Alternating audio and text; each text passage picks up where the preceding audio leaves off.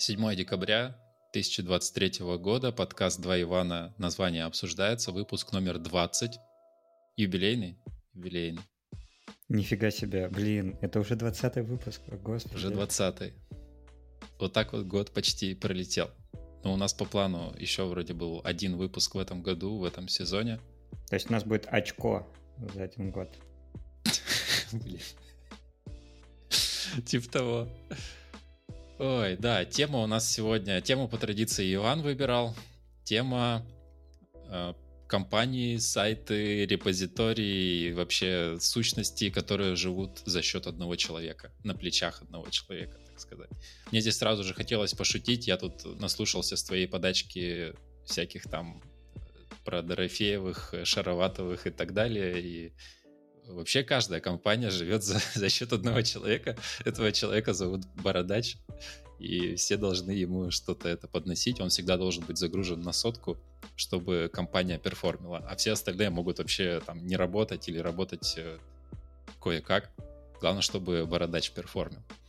Как тебе ну, мы такой вот, э, тоже недавно обсуждали эти все кроссфункциональные команды и говорили о том, что насколько бы команда не была кроссфункциональна, все равно есть человек-монолит, ну, который, типа, условно говоря, понимает в каждой части, и, как правило, он, он и тащит. Но вообще это, ну, вот эти все там рассуждения, которых ты послушал, это не...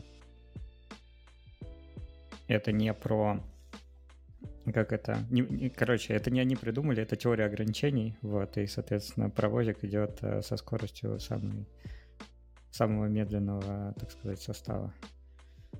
Вот. Там в книге «Цель» есть про поход скаутов, вот, и там был мальчик, который типа шел медленнее всех, и в итоге решение, чтобы дети не разбегались, было в том, чтобы поставить их в порядке убывания скорости, то есть сначала возрастание сначала самого медленного, а потом, соответственно, самого быстрого, и из-за того, что они, ну, как бы запрещено обгонять, они тогда одной цепочкой идут.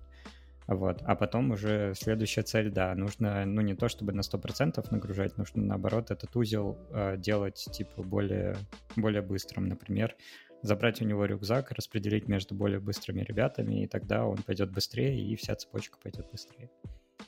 Вот такие вот, э, типа, либо ты управляешь ограничениями, либо ограничения управляют тобой. Но я хотел сказать, что мы-то сегодня про open source. Вот. А подожди, подожди, еще же, это, эта тема-то была, а мы же еще название не обсудили. Ой, точно. Вот. Ну, мне здесь, кстати, на работе э, присылали, присылали варианты. Вот, и там есть э, хороший вариант э, для островка. Это OTA Cast или Atacast. Вот. Если кто-то не знает, то OTA — это Online Travel Agency. Вот. И у нас э, внутри компании есть, была традиция называть все проекты с э, окончанием на АТА. Поэтому основной проект называется Острота. Э, проект в экстранете называется Экстрата. Что у нас еще есть? Mailata, Payata и вот другие сервисы. Раскрыто название сервисов из э, выпуска «Как там на другом материке». Послушайте, если вам интересно. Э, а знаешь, как называлась партнерка до того, как она стала партнеркой? Как? Баката. Ну, типа бизнес-аккаунт, business accounting или как-то так. Э. Блин, крутое название. Мы тут э, пытаемся выбрать, как новый бэкэнд экстранета будет называться.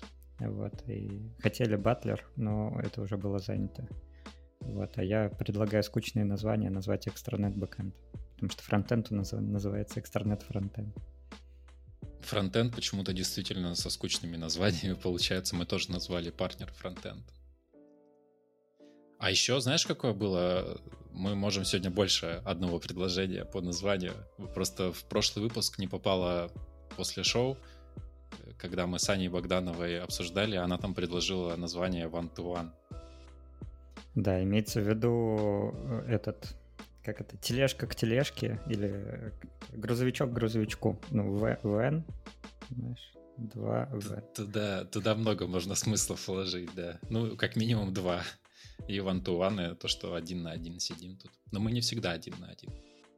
Это рубрику, когда мы вдвоем разговариваем, надо называть one-to-one. Публичный, так сказать. О, это неплохая мысль, да. Ты что-то начинал про open source говорить? Да, я хотел э, как бы рассказать трагичную историю open source на тему того, что open source не настоящий сейчас. Вот. Имеется в виду, что, ну, наверное, лет 8 назад окей, там, не знаю, не помню, когда появился GitHub, но я, наверное, буду больше рассказывать про Runet и как GitHub в Runet погружался. Лет 8 назад open source был настоящим, потому что это какие-то энтузиасты, э, которые проповедовали Столмана и говорили, что надо, значит, делиться программками от человека к человеку. Но потом Tech, кажется, понял, что это идеальный инструмент маркетинга для привлечения разработчиков. И вот эти все инструменты, которые вливаются в open source, это просто еще один продукт, который в дальнейшем что-то продает. Ну, то есть, условно говоря, если вы задоптили Кубер, это просто для того, чтобы вы пришли в Google и работали примерно с такими же абстракциями. Вот. Или там, не знаю, если вы, короче, используете React, то это для того, чтобы, когда вы пришли в Facebook, вам не надо было учить React и все, и все такое. То есть сейчас, конечно, все сильно поменялось. Open source, еще раз, он open source с позиции того, что есть код, но он не open source, как по мне, по духу. И сегодня мы как раз хотели поговорить про людей, которые занимаются open source в одиночку или же уходят в так называемые солопренеры, вот, то есть когда они из своего open source пытаются сделать Э, какой-то бизнес, ну, не бизнес, просто источник дохода. Хотят сделать источник дохода вместо того, чтобы заниматься этим как хобби, заниматься этим full тайм получать какую-то денежку и как-то жить на это. Ты вообще как э, к солопренерству относишься? Я не понимаю этого подхода, потому что я не понимаю, как я бы это сделал.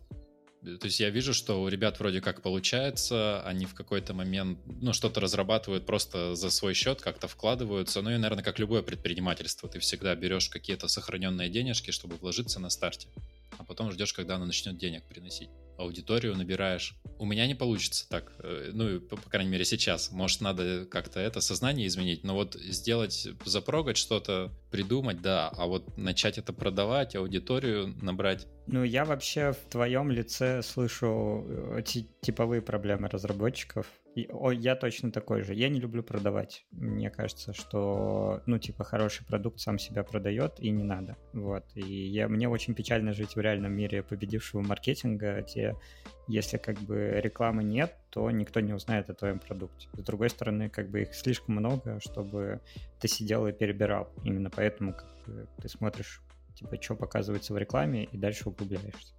Там еще есть грустная такая нотка, когда человек, который разрабатывает прикольный open source продукт, он в какой-то момент пишет про свои планы, пишет, как ему надо семью кормить, детей растить, все такое, и говорит, что часть фичей теперь будет платной. И ты прямо чувствуешь его боль, что он вроде как и не хочет делать их платными, а вроде как э, надо, потому что выбора другого нет я как раз хотел поговорить о том, типа, какие вообще есть разные способы заработать с точки зрения солопренерства. И ты начал про первый. Да, это действительно какая-то фримиум модель. Вот мы, например, в этом году в экстранете начали использовать Growthbook. Это такой сервис для фича-флагов. И там действительно все, весь самый удобный функционал э, скрыт, соответственно, за, за, за денежку. Также работает GitLab, также работает не знаю, даже Telegram так работает. Он, он closed source, я понимаю, мы отходим от темы, но как бы бесплатные продукты, они там, рано или поздно в какую-то монетизацию уходят, в ту же самую подписку. Второй вариант, если ты делаешь прям э, совсем клевое дело, которое нужно всем и так далее, там каким-то удивительным образом начал работать фандрейзинг, ну, то есть реально крупные Э, фонды а-ля а Sequoia типа готовы давать денег для того, чтобы ты как бы сидел и пилил дальше этот продукт. Я думаю, что они вкладываются не просто так. Скорее всего, это будет ну, как бы подход на предыдущий пункт, то есть рано или поздно какие-то фичи станут платными или появятся новые платные фичи. Вот. И третий способ, конечно, донаты подписки, подписки на авторов или сообщения в NPM это сильно распространено. Там есть NPM фонд, как бы ты устанавливаешь пакет, тебя пишут что ты можешь там затонатить одному, второму, третьему. Или какой-нибудь э, способ собирать комьюнити и рассказывать комьюнити. Ну, когда у тебя на Патреоне есть что-то, что ты чуть раньше получаешь. Но это тоже разновидность, с одной стороны, фримиум, потому что ты можешь заплатить, чтобы получить что-то раньше. С другой стороны, это фандрейзинг. Не-не-не, ты, кстати, отдельно рассказал, я даже об этом не думал. Да, ты можешь строить кон- контентовую историю вокруг э, своих инструментов. Типа ездить на выступления, брать э, за эту денежку и так далее. Ну, то есть это же ровно так же работает и с книгами. Вот. Э, то есть авторы пишут книгу, а потом их там ну, в какой-то универ зовут выступить. И, естественно, они туда уже не едут как бы бесплатно что-то пересказать свою книгу. Я про успешные кейсы, естественно. То есть, ну, когда это какой-то там бестселлер или уникальный в своей нише контент. Всегда интересно было, зарабатывают ли на книгах, прям вот на, конкретно на выпуске книги. Зарабатывают. Ну, популярные авторы точно зарабатывают. Вот. Э, ну, вот эта проблема, э, я где-то там в каком-то продуктовом канале в Телеграме прочитал про то, что есть области, которые живут по принципу топ-шот, муншот. То есть ты либо делаешь что-то уникальное и крутое и зарабатываешь на этом типа миллиарды денег, либо ты делаешь что-то посредственное и не зарабатываешь ничего. И, условно говоря, вся медиа-промышленность примерно об этом. То есть мы можно так говорить про музыку, можно так говорить про книги, можно так говорить про фильмы и про игры. То есть ты типа либо делаешь какую-то уникальную клевую игру и зарабатываешь кучу денег, либо ты делаешь что-то посредственно и не зарабатываешь ничего. Не отбиваешь как бы свои расходы, потому что он довольно капиталоемкий, ну, в каком-то смысле. А, в плане того, что не в плане того, что вы там здание заводите, у которых амортизация есть, а в плане того, что сначала надо много кэша, довольно много кэша или много времени там эквивалентного, чтобы это построить, и потом и это сильно пересекается, кстати, с open source. То есть, э, что просто так за вечерок, э, условно говоря, не получится. То есть люди выносят какую-то мысль. Я думаю, можно переходить к каким-нибудь известным примерам, да? Ну, мы с попсятина начнем, да? Я думаю, да. Давай с самых популярных. Мы тут как бы в пришел поговорили про то, что у меня сегодня emotional э, роллер-костер, я буду рассказывать плохую, чередовать плохое и хорошее, вот, примерно как автор Advent of Code в этом году со сложностью. Значит, э, самый, ну, самый популярный известный пример про open source и единственного человека — это LeftPad. И, соответственно, оказалось, что она прошла уже 7 лет назад, это было в 2016 году, но это был первый такой случай, турок Качулу писал много мелких библиотек для JS. Вот. Так как в JS, типа, ну, все знают шутки про Node Modules, там, условно говоря, есть всякие библиотеки, типа, это число 13, и в которой одна строчка кода. И была такая библиотека, которая называлась LeftPad. Все, что она делала, это добавляла необходимое количество нулей, ну, там, короче, символов в начале до определенного размера строчки это реально одна строчка и все остальное, вот, но авторы как бы, авторы других библиотек не хотели писать этот код у себя в кодовой базе, ставили библиотеку, и она использовалась много где, там, в Babel, в веб-паке, в каких-то фреймворках на тот момент. Как, э, у автора было несколько библиотек. Среди них была библиотека Kik. Вот. И в какой-то момент э, в Канаде вроде как э, был мессенджер Kik, и они пришли, чтобы забрать имя на NPM. Вот, у них был какой-то там диспут на тему того, что, в общем, NPM стала на сторону юридического лица, естественно, потому что там у него бренд, все остальное, и как бы передал. Э, теперь типа Kik была другой библиотекой. Автор, ну, как бы Качула настолько возмутился, что удалил все свои библиотеки с NPM. И там примерно на 24 часа встряла сборка всех пакетов у всех людей в open source, в closed source, потому что никто не мог выкачать библиотеку LeftPad. А, там был какой-то типа emergency в NPM, они пытались из бэкапов установить старые версии, положить обратно, но главное изменение этого события заключается в том, что, во-первых, один человек может сломать весь open source, ну, во всяком случае, JavaScript. Вот. А второе, сильно поменялись регламенты всех публичных registry, то есть там NPM, Maven, э, PyP и всего остального, они к себе добавили правило о том, что как бы твою, твою библиотеку нельзя удалить. То есть ты типа загрузил, все, считаешь, что что, что было в интернете, то как было, было всегда, и это частичная какая-то передача прав. То есть, типа, как будто бы ты, ты написал код, и ты должен им владеть, но на самом деле ты им не владеешь. Особенно если ты используешь какой-нибудь MIT или GPL, или GPL v3, ну, то есть когда у тебя как бы free, free of copy. Как бы ты вот загрузил на регистре, уже регистре владеет, потому что, ну, какое-то другое место. Вроде рассказываешь, что-то у меня всплывает в памяти такое. Так бы я не запомнил эту историю. Ну, мне кажется, это вот самая как бы большая история, когда один человек из open source что-то что сильно поломал. Вот. Э, Причем намеренно. Я не помню, ну, то есть, короче, я не хотел читать твиты, перечитывать твиты вот от 16 года, но он там довольно резко это все порешал, типа даже не, ну, то есть, ни какого-то обсуждения, ни он участвовал в диспуте, чтобы как бы к нему вернуть, но при этом не... А он зарабатывал как-нибудь на этом? Нет. Ну, тогда это еще раз, это, это несколько лет назад было. Вот, и, соответственно, тогда это просто была какая-то поддержка. Ну, вообще довольно распространенная история, когда архивируют репозитории или что-то, люди такие, все, я больше этим не пользуюсь, я больше не могу поддерживать, ищутся мейнтейнеры, и тут разные бывают сценарии. Мне больше, конечно, нравится более демократичный, когда говорят, вот вам репозиторий, он теперь open source, выбирайте, сами себе выберите нового мейнтейнера. Или напишите мне, кто хочет. А бывают более радикальные, которые говорят, все, это типа мой magnum opus, я его архивирую на этой точке времени, а дальше что хотите, то делайте. Форкайте, или там копируйте, переделывайте, как вам удобно. Но здесь мы переходим как бы, знаешь, к такому обсуждению, типа, насколько сложно жить в open source.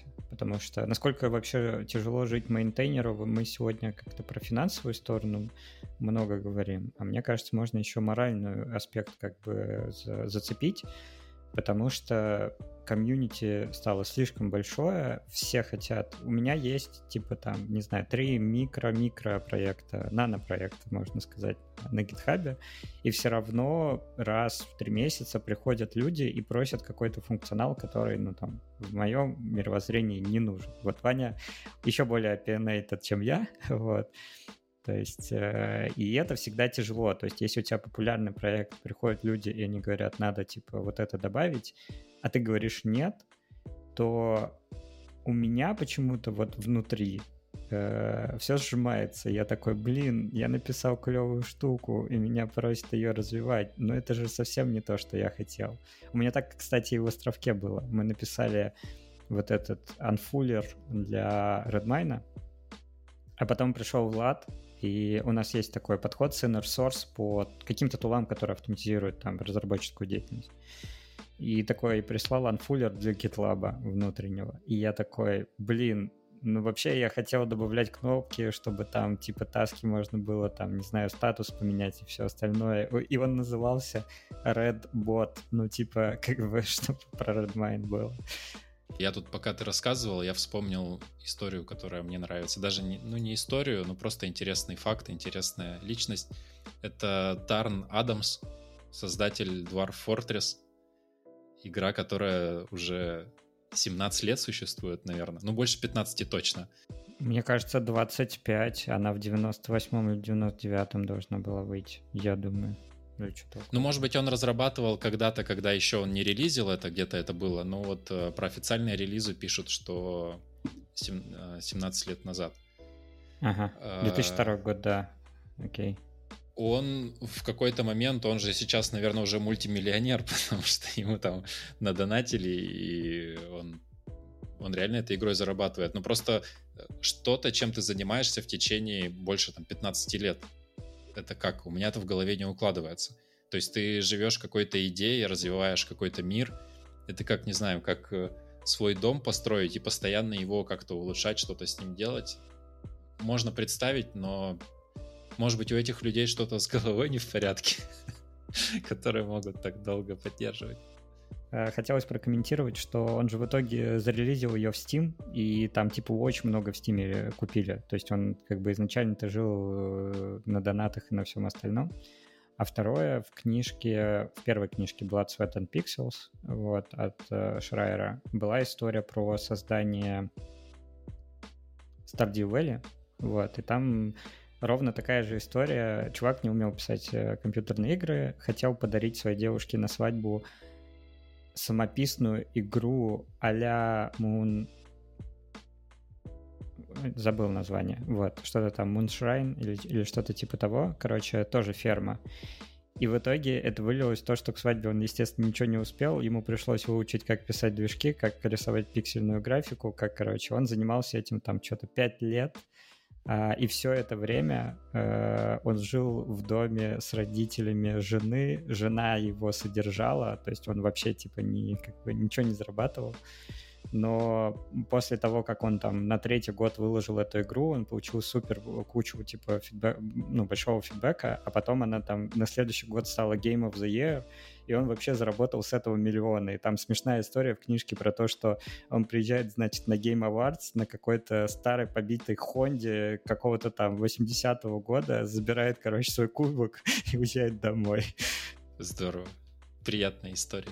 Я думаю, что я перейду к следующей, вот, что авторы Pydantic и Рафа, это два независимых человека, э, типа примерно так же себя чувствуют, потому что как раз автор Pydantic зарейзил денег от Sequoia, вот. А авторы Рафа, они создали компанию Astral, и тоже в них кто-то вложились, и это какие-то там миллионы или десятки миллионов долларов, и можно себе как бы безбедную на пару лет жизнь обеспечить. Собственно говоря, это пример успешной истории, потому что вот, ну, как бы меня немного триггерит история с пайдентиком, потому что, опять же, отсылаясь к как там на другом материке эпизоду, у нас в островке была библиотека TypeDict, и она делала ровно то же самое. Вот, она делала это без типизации, она делала это как, ну, скорее как Schematics или какие-то другие, но решала ту же самую проблему. И как бы Ладно, на самом деле радостно видеть, что люди, которые взяли и порешали по-новому эту же задачку, получили за это денег, это раз. А второе, сейчас получили вообще огромный буст по развитию в плане того, что Pydantic 2 на расте, все быстро, и для всего питонячего комьюнити это типа супер круто. Также и с рафом, то есть, условно говоря, мы там долгое время сидим на Flake 8, теперь его переписали на Rust, он работает какие-то миллисекунды на миллионах, и это же, ну, как бы вообще люди от этого, ну, комьюнити, окей, выигрывает, потому что куча человека часов на CI перестанет тратиться непонятно на что.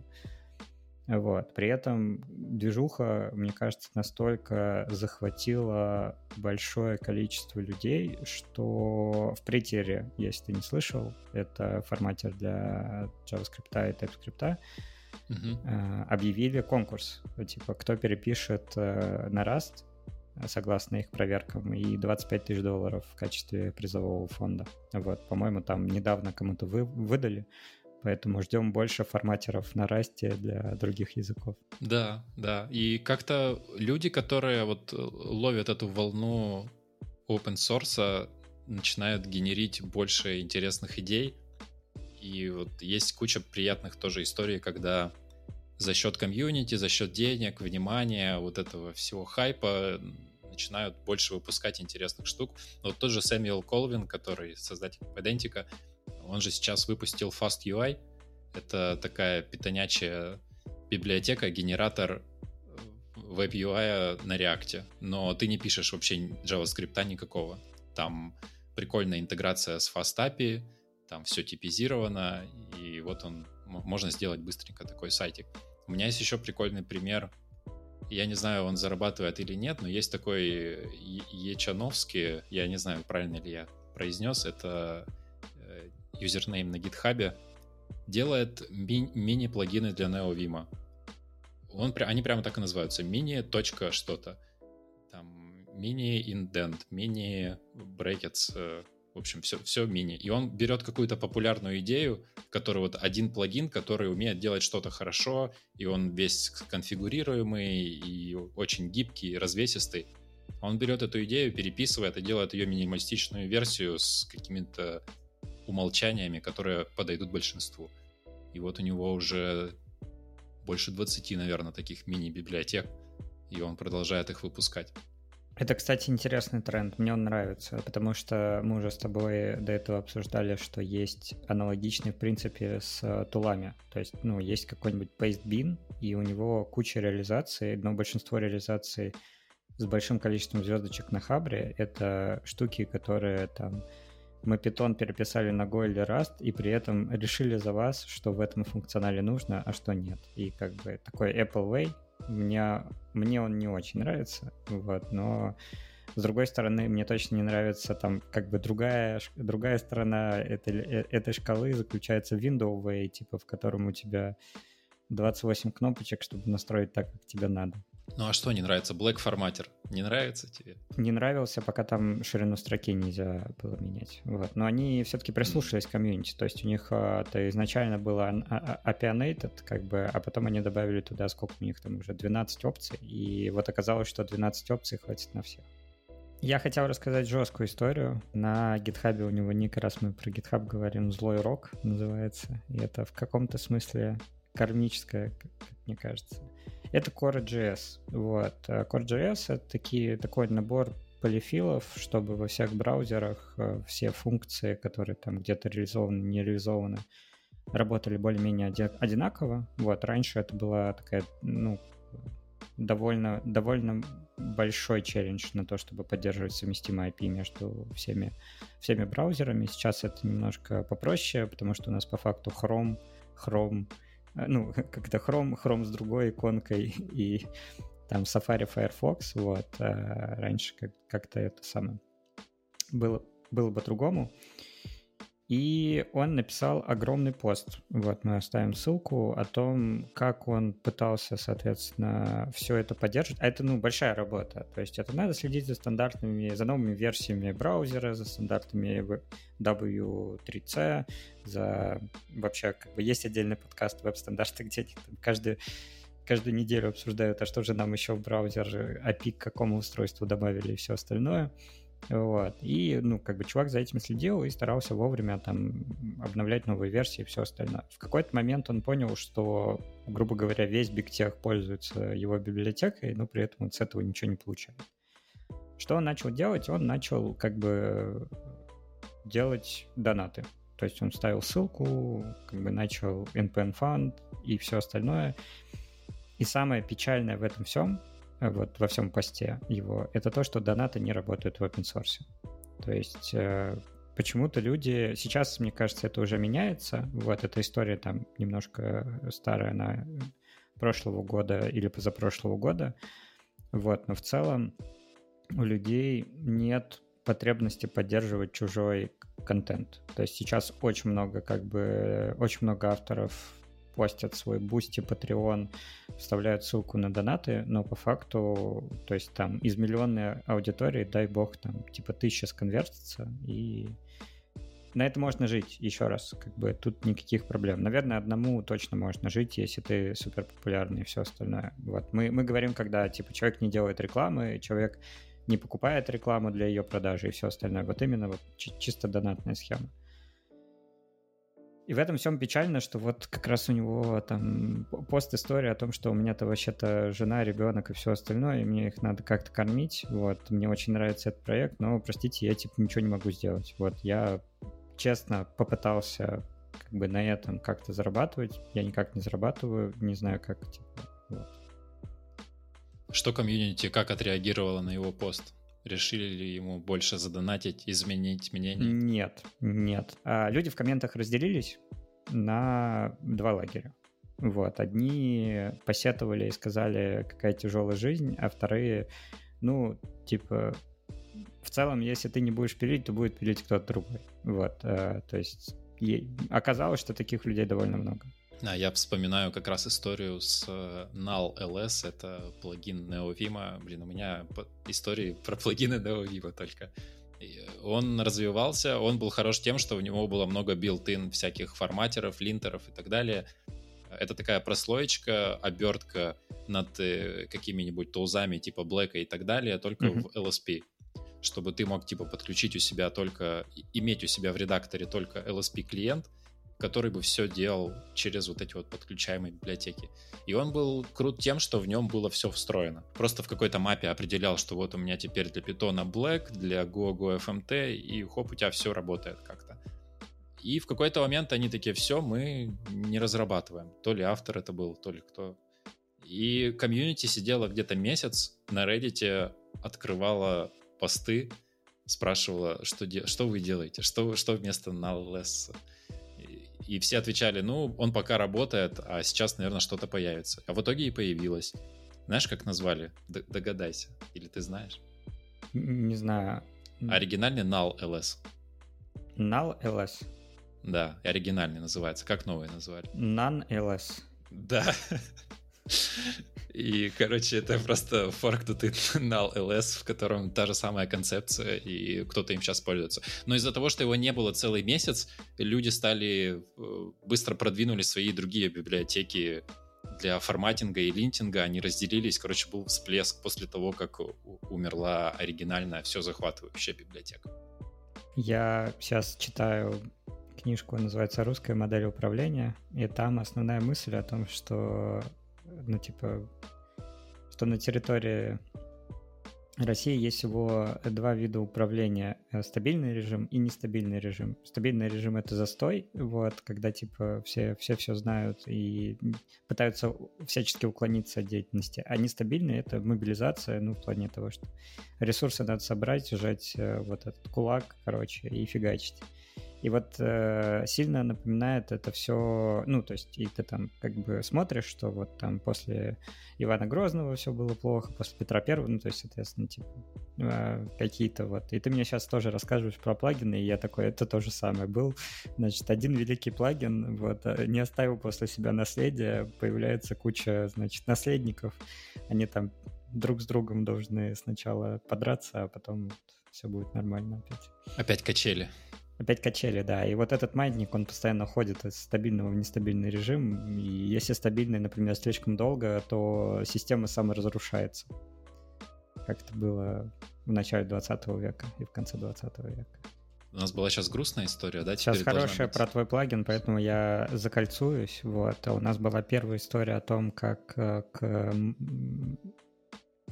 Качулу пришли э, пакет из-за бренда отжимать. Вот. А сейчас будет история про то, как э, человек с помощью open source бренд пытался, как сказать, подтрунить над ним. Вот такое старое слово я вспомню. Э, значит, есть э, инструмент на JS для автоматизации э, тестов. Называется Cypress. У него есть, ну, авторы там зарабатывают деньги тем, что у них есть э, облачная версия, то есть тебе типа не надо настраивать у себя там где-то CI и все остальное, там с автоскейлингом, с какими-то дополнительными фичами и всем остальным. И кому-то в комьюнити, ну, а сам Cypress, понятно, open source, то есть если хочешь заморочиться, можешь сделать, вот. Но, типа, тяжеловато. А, одному из авторов, ну, из комьюнити не понравилась вот эта вся тема с облачностью и всем остальным, и он написал свою утилиту, которая называлась Sorry, Cypress. Вот, типа, извини, Cypress. И она делала ровно то, что делала облако у ребят. То есть, типа, ты мог развернуть у себя, и все, короче, это работало, и работало хорошо. И в какой-то из ней, это, кстати, относительно свежая история, ей там три месяца или что-то такое. Значит, во-первых, они подали в суд на то, что чувак использует э, бренд Cypress в качестве продвижения своего инструмента. А второе, но они ничего не добились, потому что, ну, типа, Cypress есть в open source, плюс это, ну, общеупотребимое слово, у них как бы брендирован вот это их облако, но оно какое-то другое название имеет. То есть, ну, в смысле, Cypress что-то там, и вот это бренд, а типа просто Cypress нельзя. И тогда чуваки в минорной версии пакета а, начали детектить, что Cypress запускается в environment sorry Cypress и фейлить а, выполнение тестов. Вот это вызвало лютый подхерт как бы всего комьюнити, потому что... Партизанские тактики. Да, да. То есть это вот это вот как бы мало того, что типа вы блокируете, вы еще это сделали в какой-то супер минорной версии и типа, ну то есть не объявили, как это, начали войну без объявления причины всего остального. Вот. Чем история закончилась, пока, пока умалчивается. Ну, то есть э, для меня это всегда выглядит как, типа, на самые, как бы, на самую хитрую жопу всегда найдется отвертка, как говорится, вот, э, что, типа, чувак-то может передумать, как, типа, ну, какие-то environment про прокидывать, следить, типа, за тем, как детектить и постоянно выпускать свои новые версии. Вот, но история показательная. Показательная вот именно с позиции брендов, ну вот, и мне нравится, что мы закольцевались. У нас как бы с истории брендов началось, и история брендов закончилась. Про то, как люди мимикрируют под другой софт. Сейчас же новость была. Вышло приложение, э, то ли BIP, то ли как-то так оно называется, на андроиде, в котором за реверс инженери iMessage, да. Угу. И обсуждение сейчас, как долго он продержится. Вот если Cypress ребята, за какой, за какой период они среагировали и начали вот эти партизанские комитеты? Нет, там длинный период, то есть они это через два года только начали. Ну, то есть, видимо, у них дела шли хорошо, а потом в какой-то момент люди... Ну, то есть это же все какое-то время про adoption. Ну, вот интересно, за сколько Apple отреагирует и добавит какую-нибудь, изменит э, соль в своем шифровании, чтобы никто не мог снова этим пользоваться. Я вообще не очень понимаю, почему в западных источниках это какое-то подается как какой-то big deal, потому что я не знаю, кто пользуется iMessage, простите. Вот. Американцы, весь американский рынок. Ну, видимо, поэтому как бы какие-то их локальные истории. Ну, скоро придет RCS, наверное, Rich Communication System, который на уровне провайдера будет работать, э, на уровне вышек телефонных, так скажем и уже будет универсальный какой-то протокол со всеми нашими эмоджи, реакциями, сообщениями о печатании и так далее. Мне здесь в этом плане больше нравится Matrix как концепция. Ну, типа, что это федеративный сервер. И с Bridge, у них есть такая концепция Bridge, когда можно сидеть в матрице на своем, как бы, на своем серваке, при этом у тебя ты переписываешься с Телеграмом, со Слаком, с WhatsApp, чем, короче, надо. Ты можешь активировать, что вот, между ними есть коннект. И более того, чем мне очень импонирует Matrix, что, ну, они же тоже, это тоже open source, они должны как-то зарабатывать денег, о, как совпало-то. Вот, и у них, э, они живут на госконтрактах, удивительно. Э, то есть э, есть большая потребность у правительств иметь, с одной стороны, э, мессенджер с открытым, с открытым исходным кодом, с другой стороны, с сильным шифрованием и self-hosted версией. Ну, то есть, типа, они, с одной стороны, с помощью открытого кода могут проверить, что там действительно сильное шифрование, что там нет CVE и всего остального. С другой стороны, с помощью self-hosted они могут это разместить. И у, и у Matrix в блоге была огромная статья о том, как они Ух, по-моему, правительство Великобритании переводили, соответственно, со слаков, WhatsApp и всего остального на, на Matrix. И, типа, ну, нормально получилось. Я постараюсь найти ссылку, и мы приложим ее к выпуску. Я тоже хочу, чтобы у нас на работе был Matrix. Ну, ты можешь развернуть и подключить Slack. Э, это самое.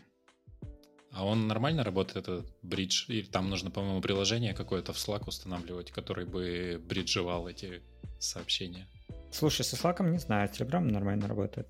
Ну, вот с этими-то да, которые открытые, Slack-то ведь довольно закрытый. Мне вообще нравился плагинчик для WeChat. Это IRC клиент э, оригинально на питоне написанный в терминале, который и у него в целом неплохо работает Slack плагин.